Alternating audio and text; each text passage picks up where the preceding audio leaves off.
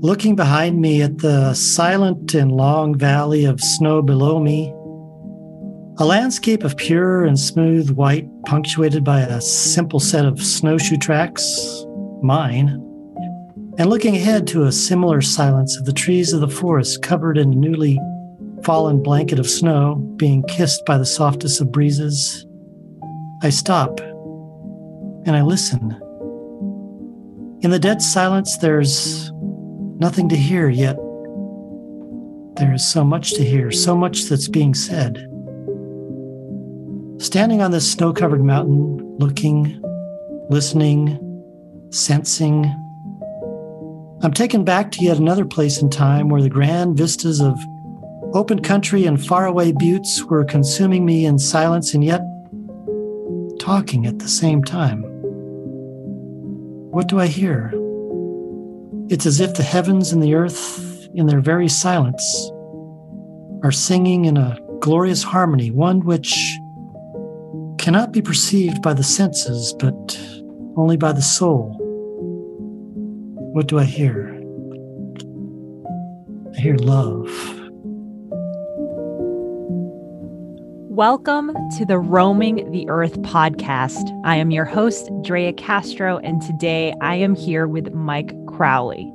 At the age of 11, Mike went on his first backpacking trip, and the outdoor bug has been with him ever since. Taking time each month, he would explore the mountains and deserts of Southern California and take week long treks in the Sierra Nevadas. As it happens to most of us, life later got in the way and took over, but Mike always remembered the call of the wild. Fast forward 30 years, and Mike started making his way outdoors again, from exploring the Mojave Desert to camping in Death Valley in August bikepacking across the Hawaiian islands of Molokai, finding once again his old stomping grounds in the Sierras, and now through hiking across America last year and doing it once again this year. It seems Mike is now making up for lost time. After his second walk across America is over, he is conjuring up plans for other adventures. Some ideas are hiking the lowest to highest trail, Badwater in Death Valley, to Mount Whitney in the Sierras, kayaking and hiking the circumference of Kauai, exploring the forests and lonely places of the American Southwest, and much more. Thank you so much for being here, Mike. I'm really, really uh, excited to talk to you and hear about your journey. Well, the pleasure's all mine. I've heard so much about you. I'm, thank you for having me. Thank you so much. Okay, so the reason why Mike is on this show is because I had a guest, Alec, uh, from a few episodes back that talked about you. He met you at the bottom of the Grand Canyon and spoke so highly about you. And I I always ask each guest, have you ever met somebody that's meaningful or what's who's your most meaningful person that you've ever met? And he said mm-hmm. it was mm-hmm. you. So I'm just excited to to talk to you and that that you're here and that you took time out of your crazy cross country trek to talk to me.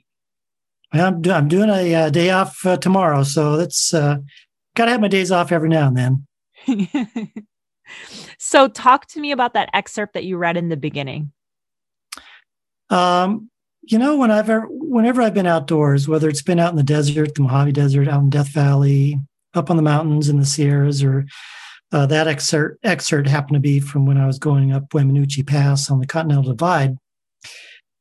Um, I always have this sense of the bigness of everything, but at the same time, yeah, at the same time, everything is small as well.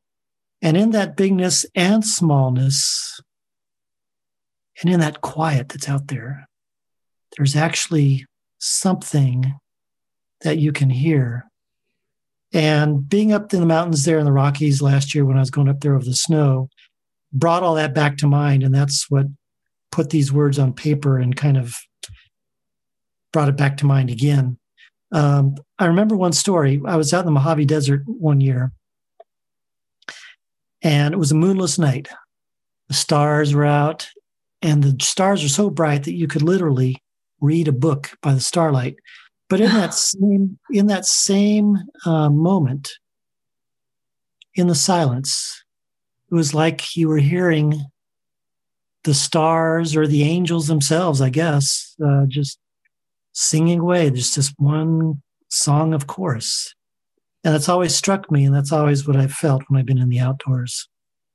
I love that so much. And I absolutely can relate with you. I've definitely sat in the middle of nowhere and th- it's so vast, especially in the desert. The Mojave Desert is like so incredibly vast, any desert really, but it also brings you right back to the core of you the core yeah. of like you know what i mean? Like the important things and and puts different different things in perspective. It really does. I was just talking about that today. I really need to go away because i need to put things in perspective and it really mm-hmm. really helps.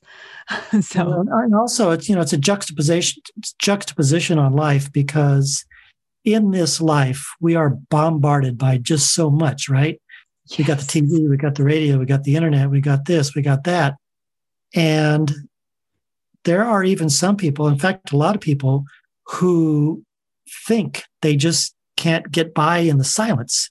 And in fact, I have a friend who's like, a couple of friends who are like that, that if it's silent, they go crazy. But it's our very psyche itself that I think is looking for the saturation of that silence because, as I've mentioned, in that silence, you really do hear, you really do feel, you really do experience something. And for some people, a lot of people, that's something they're going to say is God. Other people might say it's the energy of the universe. You know, somebody else might say it's it's being, but you do experience that, and you can't experience it when it's all coming at you. It's true, and I feel like you can really only experience that to me in the desert because there's that's the one place where you can't you don't there it's the only experience that i've had where i don't hear not even the wind sometimes and you just oh, hear uh-huh. your breath. And it is so incredible and you are alone with your thoughts. To that to me that's the most relaxing thing. And yes some people most people don't like that.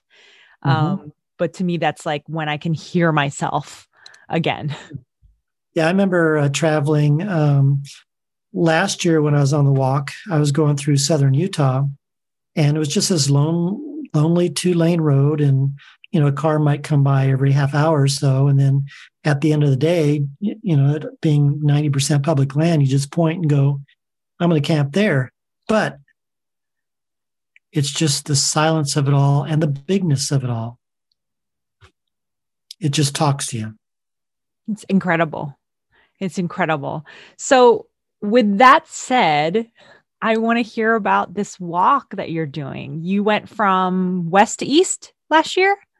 Yeah. So last year I started in Southern California. Um, I built my own route from Laguna Beach and um, went up and over the mountains and then across the desert and then um, Route 66 across a couple of ranches in northern Arizona, then down into Grand Canyon, and then turn the corner up the Little Colorado River Canyon, Little Colorado River Canyon, and then up the uh, Salt Trail into the Navajo Reservation. Follow that uh, across there, and then over to the Ute Reservation, Ute Mountain Reservation, and then up and over the Rockies, and then uh, finally into Pueblo, where I caught the American Discovery Trail, and then picked that up the rest of the way east to Delaware. And then, yeah, you know, um, I have a story. Actually, I remember the second day out, and I was going up over uh, Saddleback Mountain. Mm-hmm. And I remember all of a sudden having this big wave of, oh no, what have I gotten myself into? This is a far distance. And then immediately I had to stop and say, no, you can't think about how far it is. You can't think about the time ahead. You can't think of what you did behind, and you can't think of the time ahead, the time behind. You've got to be right here, right now, in this step, in this place, because if you let time get on you, it's going to drive you crazy. And so that was my lesson. And that's been my lesson last walk and this walk, where I just, I turn time off and I'm right here, right now. I make my miles, and then there I am at the end of the day. A lot of through hikers actually have told me that. You really have to like that that's one of the pieces of advice that many of them that I've spoken to tell me which is that you have to just take it day by day to the next mile to the next place. Because if you look at it from like the bigger picture it could drive you nuts. Oh, yeah. Yeah. I mean you know if you're doing say like the pct you know 2650 yeah. miles and so people calculate well i got to do 15 miles a day or 12 miles a day in order to get there by october 1st and then and then and then and then and then. And then when they're actually doing it like you said if they start watching and counting those miles they're just going to drive themselves into the ground. They just got to do it. Yep. They just got to go from one foot in front of the other i think. That's right and that's where and that's where it becomes a meditative meditative experience or a contemplative experience where you can turn off time you can turn off all of the inputs in life. And even though you're not thinking, your mind is thinking. And it's thinking of whatever philosophy, it's thinking of what's going to happen at the end or whatever, but it's thinking. And um, it's it's a very healthy way of thinking. Yeah. And I think you could take that into your daily life too, because yeah, sometimes we have a tendency to think of everything like we're not there yet. We haven't accomplished this. We haven't done this. And it's like, you will get there if you just take it with your baby yeah. steps. That's right. Yeah. You know, we we impose these deadlines on us. And true, I mean, deadlines are a hard thing. We got to make them sometimes, but at the same time, we have to, I think, remove ourselves from the time aspect of the deadline and just just like in through hiking know that the deadline is the quote unquote end of the day and just get into that mantra and you know do whatever it is you're doing. Amazing. So tell me about you did this last year already you went from west to east and now you're doing it again why yeah. are you why did you decide to do it the first time and then now why did you decide to do it again Uh, well, you know, the first time, uh, the first time actually was uh, it was ten years coming. Um, I was taking care of my mom in her last year, and all of a sudden, out of the blue, this thought just came into my head: "You're going to walk across the country, man." and, and it's like, yeah, it was like, huh? What was that? And it went away. And then maybe a few months later, it came back, and then it went away, and then it came back, and it went away, and so then it was doing this over and over over the years, and I finally realized that, um, hmm, I think that God must be telling me something. So in 2016, I started laying out um, the route, and I got all that planning pretty much done. And then about nine months before I left, I said, "Okay, God." if this is from you, you better tell me what it's all about, right? and literally, literally two days later, he told me. And you know what he told me? He told me that when I see anyone, and that includes you, Drea, when I see anyone to let them know that he's shining his light on your path, he loves you very much, and he's warning all of us at times running short. So that's what the that's what the walk was about last year. And then when I was in Southern Ohio, starting to contemplate what's what's going to be next, you know, well, I guess I better get back to work. This guy contacted me, RB, on my YouTube channel, and he said, "So, what are you going to do next?" so I wrote, yeah. So I wrote him back and said, "Well, you know, I guess go back to work." He said, "No, no, no, no, no, no. Why don't you walk from Upper Peninsula, Michigan, down to Key West?" Well, when I first read that, it was like, nah, no but by the time I got to by the time I got to the Atlantic Ocean, there it was in my head. So here I am now in the middle of Georgia on the way down to Florida. Oh my gosh. How long did it take you to go from from across the country west to east? Uh, so I I started that the first week of March and I ended on uh, New Year's Eve. Oh my gosh. Yeah. Wow. Wow. Yeah, so it was just shy of four. It was about 3,900 miles. Wow. And then this, this trip, I think, will be about 21, 2,200 miles. Wow. And I started this one August 1st, and I'll probably finish it middle to latter part of February. Holy moly, that is amazing. But again, remember that when you are in no time, it's no time, right? Right. You don't have a deadline. It's not like the PCT, there's a deadline, you know, like because it's dangerous otherwise. Yeah. I mean, yeah, I guess, unless I get to, you know, you don't want to get to Florida when it's hot, but still, yeah. Right. Right. That's true. That's very true. That's very true. Yeah. Um, wow. Okay. So what has what what have you learned? What is the most valuable thing that you learned on your hike? Um, I'm sure you've learned a lot. yeah, I guess there's a few things that have floated through my mind. Um, I've always been kind of an individualistic type of person. Um, but this has made me, I think, even more con uh, more confident in that individualism.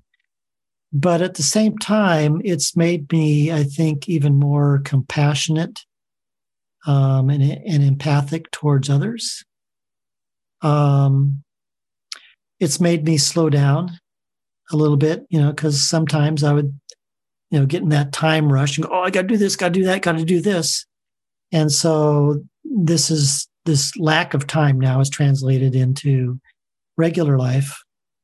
Um, so I guess those would be the two things. And well, I guess the third thing would be um, even becoming more self confident. I mean, I was pretty self confident going into this, but uh, even I'm even more self confident now. Just you know, having to walk nine months at a time and make changes on the fly sometimes, and meeting different people and going through different experiences, terrain, geography, um, so I guess those would be the three things. And you've been hiking alone, correct? Yeah, yeah. I was hiking. I've been hiking alone now. Um, last year, I did meet a girl who was also hiking west to east. Wow. Um, but another uh, one of you, Mike. Another one of you. well, there's a lot of us actually, you know. But anyway, she now her story is she's never done anything like this, and she was doing it because um, to raise awareness for um, domestic violence. Anyway, mm-hmm. she started in San Francisco and immediately had problems. And then she skipped ahead to Reno and got a day out. And then she realized, whoa, what's going on? I have no idea what I'm doing. And then she then skipped ahead to Denver, where her brother was. And then um, from Denver, she started um, hiking and then hitchhiking. Oh, and then wow. we kind of then we hitched up um, we met each other in Pleasant Hill, Missouri. And then I went ahead and in Boonville, Missouri, on, on the Missouri River, she said, Hey, I was wondering if we could maybe hike for a couple days. So we ended up hiking off and on for a couple weeks. Wow. And she heard of me, and then she found somebody to um, uh, help help shuttle her shuttle her to the end. So the short answer to your question is yeah, I've been doing it alone, but I had a couple weeks of company last year. That's nice. And I, that's probably a learning lesson too. Well, and it came at the right time too, because it was along the Missouri River. And people always ask me, what was your hardest or most difficult part of the um, of the walk? And they'll say, you know, was it the Grand Canyon? Was it the Salt Trail? Was it the Rockies and the snow? and I tell them, no, it was the flat Katy Trail along the Missouri River because of the heat, the humidity, and the mosquitoes. Oh, so, the mosquitoes. Yeah. And so um, both of us were there at the right time and uh, to, I think, kind of boost each other along that section. Yeah, that's interesting mm. that you say that. I was going to ask you that question like, what was the hardest part of that trail um, yeah. across the country? Yeah. Yeah, I mean, me- mentally speaking, was that part. I mean, physically speaking, was probably the Grand Canyon and the Salt Trail and the Rockies, um, but mentally was the Missouri River. Yeah. From a through hiker's perspective, what does travel mean to you? What does travel mean to me? Um, I think it comes back again to the being able to uh, turn everything off and being able to contemplate, meditate, observe, and experience.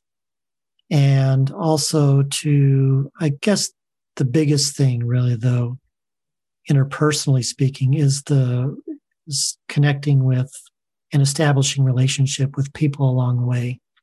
Because it doesn't matter if you're a through hiker when you're traveling. It doesn't matter if you're jet setting and going to going to Rome or Geneva or to Marrakesh or wherever. Um, it's the connection, I think, with the people that really makes it that even more special because you can have these special experiences of the stars in the sky talking to you and the big expanses of nothing but everything. But it's the connection with the people that really, I think, cements a place into your psyche.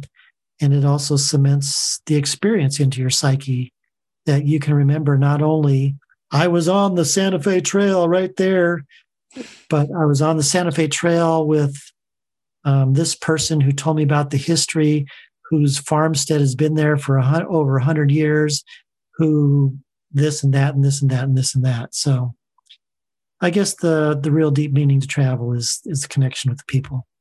I love that. What inspired you to do this type of travel? Why why this? Like what was it about your life that you decided to go that's it. I'm out of here. I'm doing this and I'm going to walk it. Yeah. you know. Um it's like I said uh, before. It's nothing that I ever expect to do. It just it just popped in my head, and it, it was a God thing. Uh, I'm in real estate, and I would be at, at my office um, at times, looking out the window sometimes, just I would be picturing this kind of a, pala, a palapa or a, this little grass hut on a beach in the South Pacific. And I always think, oh, that would be nice. Oh, yeah. and think of travel in that regard. But this thing, you know, when it hit me, it was an out of the blue thing. And so uh, all I can do is I can, all I can do is just attribute it to one of those nothing happens by chance type of things, you know, that God kind of throws in your way and makes you do, uh huh. and, you know, that's so that's how that happened. So if there's somebody out there that's listening and they are on the verge of wanting to do a hike like this, how does how does one prepare to do this massive feat? Uh, so many answers. Um, yeah. if, you, if you strip if you strip out the spiritual aspect of it um, and just look at the physical aspect of it, um, I guess you would have to look at um, like your best tips. You know? Yeah. Well, you know there. Are, yeah, boy. I know there's so much, right? yeah. Uh, like I said, just the first 1,100 miles of my trip last year took me almost two and a half years to plan just to find the route and everything. Wow. And then find out where I could resupply or where I had to send stuff ahead.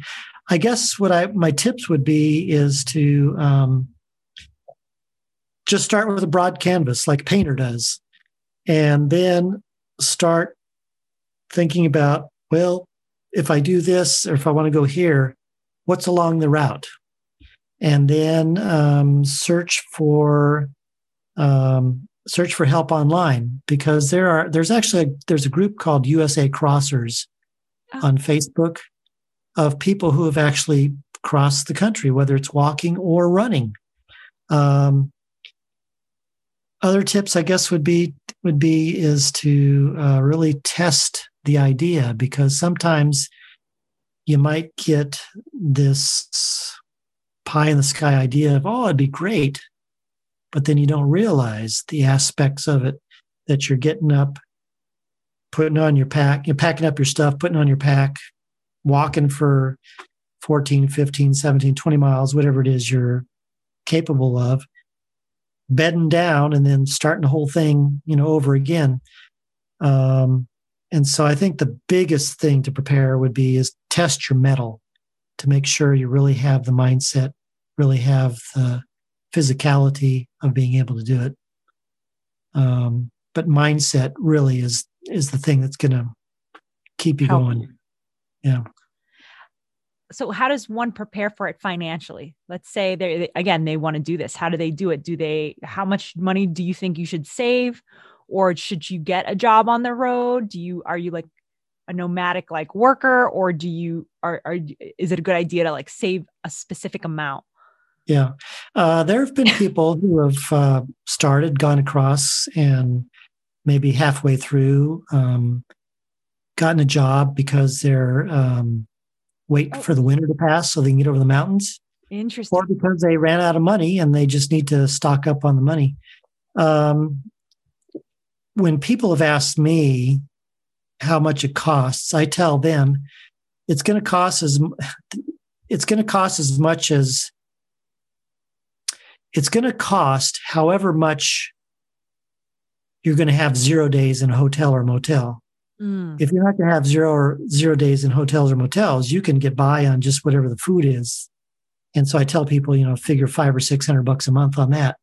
But realistically speaking, if you're going to have a zero day in a motel every week or every week and a half, um, you know, fifteen hundred bucks a month maybe is can get you through. Two thousand would probably be a little bit better to do. And uh, so, you know, save up 2000 bucks a month for the time that you're not going to have any income. Or if you have it in your head that you're going to stop somewhere in the middle and make up some money, then do it that way as well. That's you interesting. Know, I never thought about that. Like people go halfway and then they get a job there to continue on. Yeah. In fact, uh, there was a guy um, this past year, uh, last year, who started, and I think he got a job in Denver Hmm. uh, to wait out the winter and then then went on. Um, the other thing I was thinking too, you probably don't remember this, but it was a TV show back in the early 60s called The Fugitive. And you know, they made a movie out of it. Yes, yes. Harrison Ford. Well, the TV show was based upon the premise that the guy, the doctor, um, Richard Kimball, saw his wife get murdered and they arrested him but he said, no, it was one armed man. And so the premise of the TV show was that each week he was going through these little towns across the country trying to find this one armed guy. And invariably he had this little oddball job that he was doing. And I've always thought that, may, you know, maybe that might be the best way to travel is just go somewhere in some small town, small town USA, get a job for a month or so, make a few hundred bucks, and then go to the next place and do it again. And wouldn't that be the nice way to not only see the US or the world, but also to experience the US or the world? Yes. You know? I've actually I've seen it happen in different countries. You know, I've gone to like Costa Rica and then I've met somebody who's like, oh, I'm just here for a little while at this hostel and I'm working for now so I can move on. And that's yeah. kind of cool because you really immerse yourself in that world. Like you know yeah. the world. Right. You know, you know. Yeah. I have a friend who um, he worked in the Peace Corps in Africa uh, after he graduated from school. And then he got his MBA and then he worked for um, uh, it was a quasi government thing, but he was stationed in Russia. And from there, he traveled to all these different countries uh, that nobody would usually go to Kazakhstan, Syria, Lebanon, you know, Europe, all that. And then he got another job and he traveled uh, to um, China, Southeast Asia. But, you know, he was using his job as a means by which he could do all this travel. Mm-hmm. And so, whether you have a job where you're based somewhere or whether you're just doing it go get a, I call it a knucklehead job for a couple weeks or a month and then move to the next place and the next place. That would kind of be the ideal way to do it. I see that in your future, Mike. I have a feeling that no. you might. I don't know. I'd have to first. I'd have to first get the van and live in the van. You know, down by the river. Right. Exactly. Uh, you started a YouTube channel. I started watching some of your videos. oh yeah. Yeah. YouTube.com slash I like Mike. Yes, um, I like Mike. yeah. And you know, that's another one of those things. I never figured I was going to do anything like that. And then, you know, before I start, before I started the, the trip last year, well, you know, maybe I'll document it and people might like it or so, you know. So I mean the videos are long and boring, but you know, I like them. It seems other people like them because I get a lot of comments. Guess it's not that boring. I guess people are living vicariously through these long videos. well, you know, I mean, there are people who look they I mean, you know, the people watch people travel, people watch yes. through hikers do their thing. And so there's that subculture out there. But it's also nice, you know, just trying to, even when I'm going along, just trying to, you know, banter with the camera and and kind of make it interesting and, you know, point out something interesting, whether again it's the Santa Fe Trail or the route that uh, Lewis and Clark went through or, mm-hmm. you know, Civil War things around here. And so it's, uh, it's it's it's kind of nice. Now it's it's a pain to put them all together each week, yes. but uh, I like doing it yes. Can you tell me some of the challenges that you faced? I know you talked a little bit, but do you have any other challenges that you really face? You talked about Missouri, the mosquitoes, but were there yeah, any other significant ones that you, you know, that you, you yeah, the Missouri with? River, the Missouri River was a real big um, mental challenge. Uh, the physical challenges were um, uh, the Grand Canyon and the Little Colorado River Canyon. Um, going down to the Grand Canyon, uh, I still hadn't gotten my trail legs. And so going down nine miles and 4,000 feet at the end of the day, it's like, whoa, jelly. and then, you know, the funny thing is, I was going across on the Beamer Trail and it was only going to be a nine mile day. And so I figured, ah, oh, nine mile day, that'll be easy. but it was nine miles of, of going across and then psh, you go down the side canyon and then you go up the side canyon and then you go across and then down and then up. And so it's like, uh, that day I did not make my mileage, and I literally had to camp on the trail with uh, a 400 foot drop off right down there, and uh, oh my god, the wall up there. So, uh, so that was a good challenge. Then also, the Little Colorado River, I had to get across that, and um, there's a trail down there on a little Colorado River? Yeah. No, actually, that you're just following the river, and um, you just did that on your own. You followed the river and just went. Well, I I plotted out ahead of time, but uh, yeah, you follow the river, and then you know I had to cross it, and it wasn't it wasn't the smartest thing, but uh, yeah, there was quicksand. It. I made it. There was quicksand, and then um, going up the salt salt trail canyon that was a hard thing too because there's no trail; it's just rock cairns and that's uh, 3,000 feet and three miles. And, oh you know, you're God. scrambling over boulders and crawling under ledges. And, and then as Alec had mentioned on, on your, on his episode, I got stuck like a half a mile from the, from the end where there's this 10 or 12 foot cliff and I'm trying, well, how do I get up there? oh and then, luckily God. they came along and then we got up there. So, oh my so, gosh yeah, so those would have been the, the biggest challenges uh, last year on that trip. Wow. Um, yeah. Have you ever gotten hurt? Uh, no, I've never gotten hurt. I got stuck once. Um, I was going, I was going across uh, this the bottom of this cliff, trying to find the trail, um, and I looked down and thought, well, I got to be down there. So I started shimmy along this boulder, that was covered by all this shrubbery. Oh. And oops, I got, I slipped and I actually was able to stop. But at that point in time, I was like, I'm stuck. How do I get out of here? I mean, literally, I was stuck. And uh, so I finally, you know, after about an hour of kind of wriggling and taking the pack off and trying to grab stuff, and I got out of there. But uh, so I never got hurt, but that was the closest I think to danger, maybe getting hurt yeah, getting hurt by being stuck and then starving to death and somebody finding your skeleton, you know, five years later or something. Have you ever felt like you were in danger outside of that that story? outside of yeah, outside of a cliff. No, that's a funny funny question because uh, when I was going through the Rockies last year, this is uh, this is the end of May, and there was still six eight feet of snow on the ground. And um, I remember walking through that. I was using snowshoes for the first time, never used snowshoes. And I remember, and there was no trail. I couldn't find the trail. I remember going through and thinking to myself, or I even said to myself, yeah, you know, I can see how people would consider this to be kind of dangerous. um, so I guess that was probably pretty change, pretty dangerous, but you know, just take it in stride and just, you know, you got to make the goal, and that that section I, I planned for only two days, and it took me four days. So I guess that was another dangerous part of it, but yeah, I made it through. You camped out there. I camped out there, yeah, and I got snowed on too. Oof, yeah. Wow. Mm. You are a badass.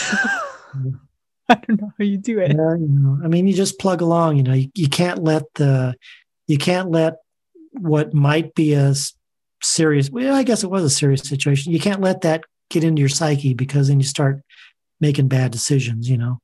Yeah. You just plug through it. How do you face those challenges? What are your solutions in that kind of situation?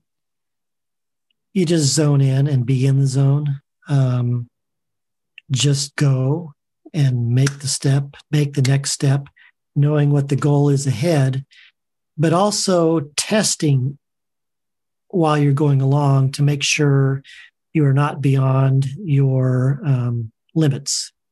So, uh, and if you do get to the point where you're beyond your limits, you know, you're always calculating backwards, you know, well, if I have to turn around, then what's it going to be and what's my supply situation and all that.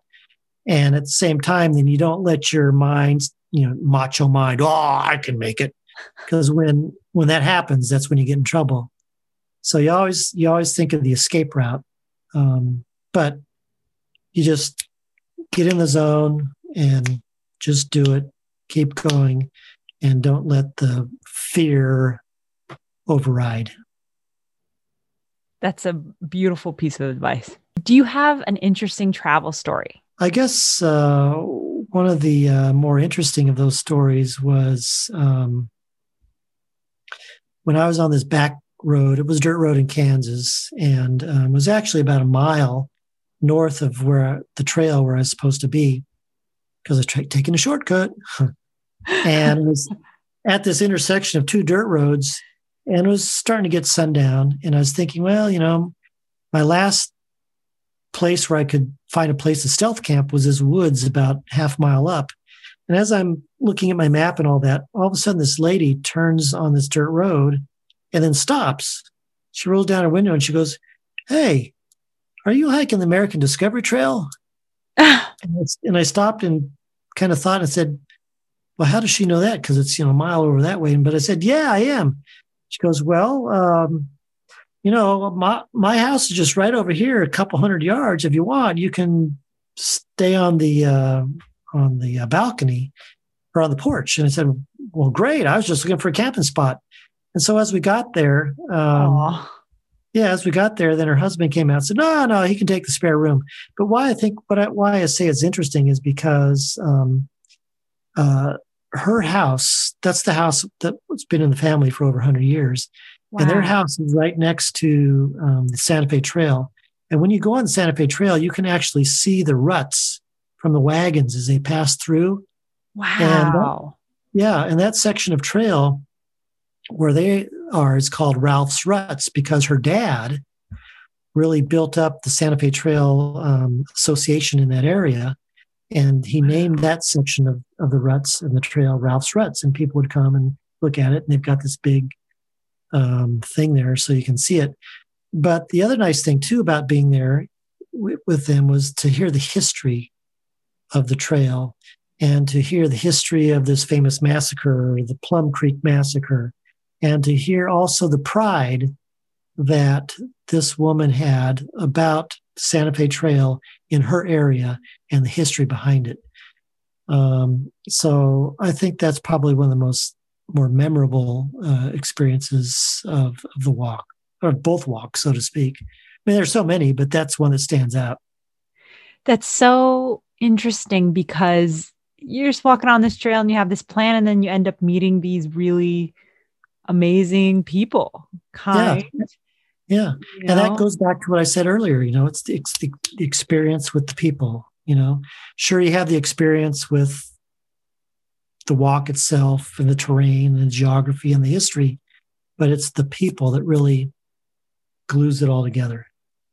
Yeah, and it's and the kindness of people. That's the thing that mm-hmm. I've learned when I've traveled that people are for the most part very kind.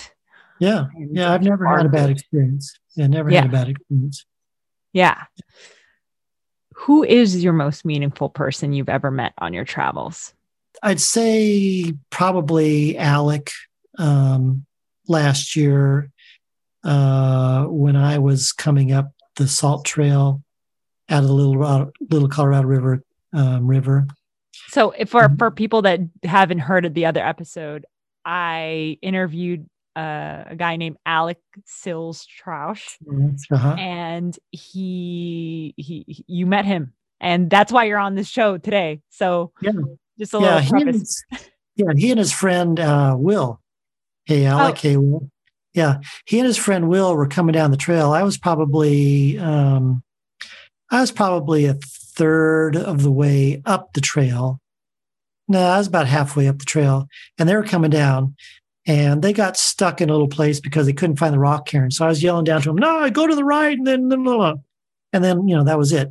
And then um, as I got up to um, that little cliff face that I could couldn't figure out how to get up, they were coming back up, and um, the reason that Alec is um, extra special in my mind is because this didn't really come out, I don't think, as clearly. He, I think he's being he was being modest, but he was doing that hike. It was a three thousand down, three thousand up, so six thousand feet of vertical um, in one day. They're in one day, and he had just finished maybe just a month before, maybe a month and a half before his last round of chemo. And the classic signs of chemo bald, no hair, and all that, everything gone. And he was doing that hike in one day. And even at the end of the day, he had the energy to fix this full on spread of hamburgers and macaroni and cheese and Gatorade and salad and this and that. So uh, that's that's I think the most special person that I've met in any of these hikes, whether it's these uh, cross country hikes or whether my mountain hikes or whatever. He's pretty amazing and yeah, very, very modest, but an oh, incredible, yeah. powerful person, both physically and mentally. Oh yeah, and, and I follow his uh, his blogs, and I look at these trips. He's zooming up these mountains, and like, man, I can't do this. And he and I, on his episode, I can't catch up to him. I can't. I know. And on his episode, he was talking about, oh, I've slowed down yeah, right. Slowed down. Yeah. he has no idea what slowing down is. Like, honestly, yeah. like his slowing down is my fastest day, probably. yeah, yeah. But you know, something uh, something else I wanted to mention too about Alec, why he's so special, is that not only did he go through the chemo, but he had this really rare form of um, of uh, cancer. There was a tumor growing inside him, and it was wrapping around his heart and basically was squeezing him to death. Oh and God. so that's what's also so amazing about him is that he had the mental fortitude to go through that and the mental fortitude to as soon as he's done, he's doing his stuff again. So Alec, hats off to you. I was so glad to have met him too. When I read his story, I I needed him to be on the show because I wanted to talk to him. Yeah. Uh, and then I found out even more stuff about him that fascinated me. Uh, and oh, I realized even more so how incredible he was. Because already, if I, when I was looking at his uh, social media, his blog, I could see that he was a pretty special person. But when you get to talking to him and then you realize how much of a good human he is, it yeah. was, it was special. So it, wonderful uh, pick for a meaningful person. What is your favorite or most fulfilling moment during your through hike across the country? Two things processing through my mind the step by step by step by step by step, day in, day out, day in, day out, and turning off time and really learning to love that. And then secondly, like I've mentioned before, is the the real good fulfillment is to connect with the people and really have that connection, not just, oh, that was that was Drea that I met uh, oh, three weeks ago, and yeah, okay, I'll never see her again. Oh well. Um, it's I relive the memories and I relive what they were like and their personality and what we talked about and all that. And also, you know, what was going on in their lives and uh, maybe try and help them in prayer or whatever. But uh, that's my uh, biggest accomplishment, I think, um, on that walk and on this walk as well. I love that. Any favorite location, your favorite location that you've been to? I mean, you can look at the grandeur of the Rockies, the Grand Canyon, the big wide open spaces of the Southwest, Monument Valley, the Mississippi, the, the Missouri River. Um, I I think it's I you know what I'd say. I always come back to I always come back to Kansas flat Kansas. And people think about Kansas, oh, driving through, it's nothing but cornfields, wheat fields, and cows, cornfields, wheat fields, and cows. but when you're walking on those back roads, every inch in and of itself is pretty, especially the dirt roads. And when you're walking along that Arkansas River and realizing that that was once the border between the United States and Mexico, and when you are thinking about the settlers that were coming through, I think that Kansas, even though the other stuff is wonderful, because I always come back to the big wide open West as well, Kansas has some sort of a special pull for some reason. Um, yeah, Kansas. If you want to explore Kansas and you only have a little time, I would say go from just east of Dodge City, go from Ford up to Kinsley and then a little bit east. And I'll tell you why that's interesting because when you go north of Ford, you can, if you get permission from the landowner, you can cross over the Arkansas River, which is usually dry, and you go to this vast grassland. And there's nothing there. There used to be something there, but there's nothing there now. And that's where you'll get a sense of what these settlers saw, experienced, and came through. There's nothing but grassland and sand, grassland and sand, but it's so pretty, so pretty. Wow. And you went there during the summertime, obviously, or that was in the summer, yeah. yeah. Summer. Yeah. Do you have any other tips and tricks for traveling through that area? Any like places to stay or places to eat or any any advice? Um, when you're going through the big wide open west, yeah, it's just a little town you come across. Don't be afraid of going to the little, what you might think is a greasy diner or the local joint. You know, don't just go to the chain restaurant, you know, Denny's or whatever. Go to these little mom and pop places. Those are the best. yeah, you know, I mean, because the meals are, are good usually. And, but on top of that, you get to experience the local people. And it's not just travelers going through anonymously and then off they go again, but you're actually, if you get to talk to the people, they'll talk to you and they'll know that you're an outsider and they'll be interested and they want to talk to you. So I'd say is go to the local, go to the local shops and, and give them your money and, and talk to them and, and eat their food because uh, you'll get more than a meal. I love that. Yeah. I love that. And I do. I love the uh if I if I'm traveling anywhere, I usually don't go to the chains. I will definitely most likely go to the local place just cuz it's you get the not the people, yes. The food, right. yes. All of that. It's just great. Yeah, yeah. Now in the, in the, big cities, you know, it's sometimes you do go to the chains because sometimes the the local the local places are kind of lost. But um, even in the little places, you know, these days you can go on a major road or an interstate and find chains, but you can still get go a couple miles further and you'll get the the little the mom and pop shops. Yeah. Yeah. Where are you going next? What's next? Yeah, that's that's what people uh that's what people ask me. RB, if you're listening, you got me into this north south thing. So now um yeah. Um, I have a couple ideas. Uh, I think I'd like to roam the American Southwest. Oh, it's so um, amazing. Yeah.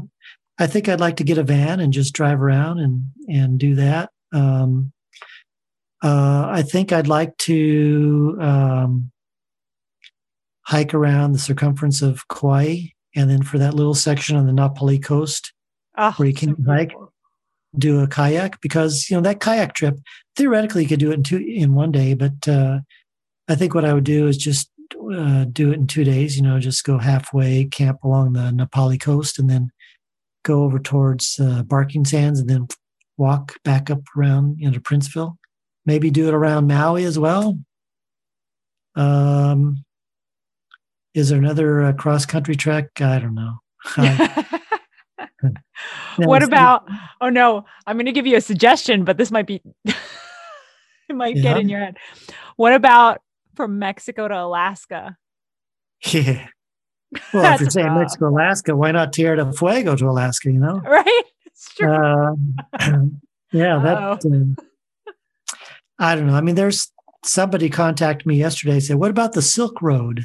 Oh yeah, that's something. That that'd be way out of my comfort factor. But uh, I don't know. I mean, look, I'm I'm 61. I'm not getting any old, any younger, so um, I have no idea. I I think I'll do a couple little things and then maybe a big a big thing. You know, in a couple years. I don't. I I don't know.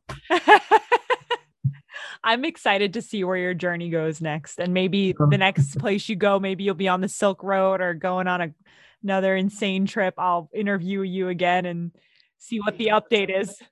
The Trans Siberian Railway, you know? Yes. Oh my God. Mm. That would be amazing. Do you have something that you take with you when you travel?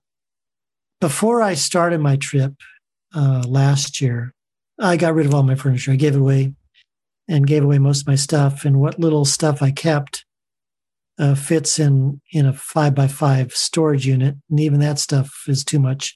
So what I keep with me in my backpack, my little, I guess you call it, uh, luxury item, is just a little little pocket New Testament and Psalms. And so I'll just uh, you know read through that uh, usually every day, and uh, it helps keep me grounded and sometimes I'll read it in a sense of, okay, what do you what do you have to tell me, Lord, right now today?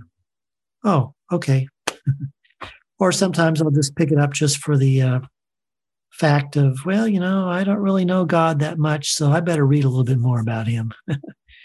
so that's that's my that's my item that I keep. You know. I love that. I love yeah. that. What about advice? is there a piece of life advice that you can give to a younger you? Yeah, younger me, uh, don't get caught up in life that you need to have the fancy car, the big house, all the stuff, because the fancy car, the big house, and all the stuff ain't going to make you happy. I would tell my younger self get a lot of experiences, not a lot of stuff, because experiences are what are going to enrich you. Um, experiences not only traveling or whatever, but experiences with people. So collect your experiences, collect your relationships. If the job keeps you from doing that stuff, get rid of the job and get a job that can let you do that stuff because you don't need that stuff. You know, you just don't need it. I love that. It might be good for you know peace of mind but uh, you don't need it. I love that. I think i need to hear that right now. Oh there you go. well get out there get out there to uh, death valley you know? I know. I know I love that so much. And uh, that's so valuable to me. You have no idea that I needed to hear, like, hey, Drea, you need to just get out there and like not do yeah. so much. So um, that's such mm-hmm. a message that I know that uh, there's a reason why I always feel like I always interview people that I need to learn from, which is uh-huh. part of the uh-huh. reason why I, I started this podcast. I was like, ooh, I want to, I want to nerd out on these people who like have done all these things and I want to live vicariously through them while we're in this pandemic and can't travel. Like, where have they gone? And uh-huh. maybe they can teach me something. And I feel like you've taught me a lot. well, you know, I, th- I think you've got it though, because there's there's things that you've mentioned as well as just being out there, and you know, you you you get the silence thing, you get the bigness thing, you get the thing about stuff talking to you and and all that. And so, um, and like you said, in, in the desert is where you get it. And oh yeah, in, in the desert's where I get it a lot too. Where can we find you? My last question. Well, if you want to watch long, boring videos, I don't have I don't have an Instagram account, so uh, you can. We gotta make you an Instagram account. Oh, no. Uh, go to my website at ilikemike.com. I post all my videos there, and there's also a link where you can um, subscribe to my YouTube channel. And my YouTube channel is youtube.com slash I like Mike, all one word. And everything's posted there. I post uh, videos every week. Um, and uh, edit them on the fly. And, you know, it's a labor of love because I always, but I'm always thinking, I'm always, th- no, real, literally, I'm always thinking about my viewers and my listeners.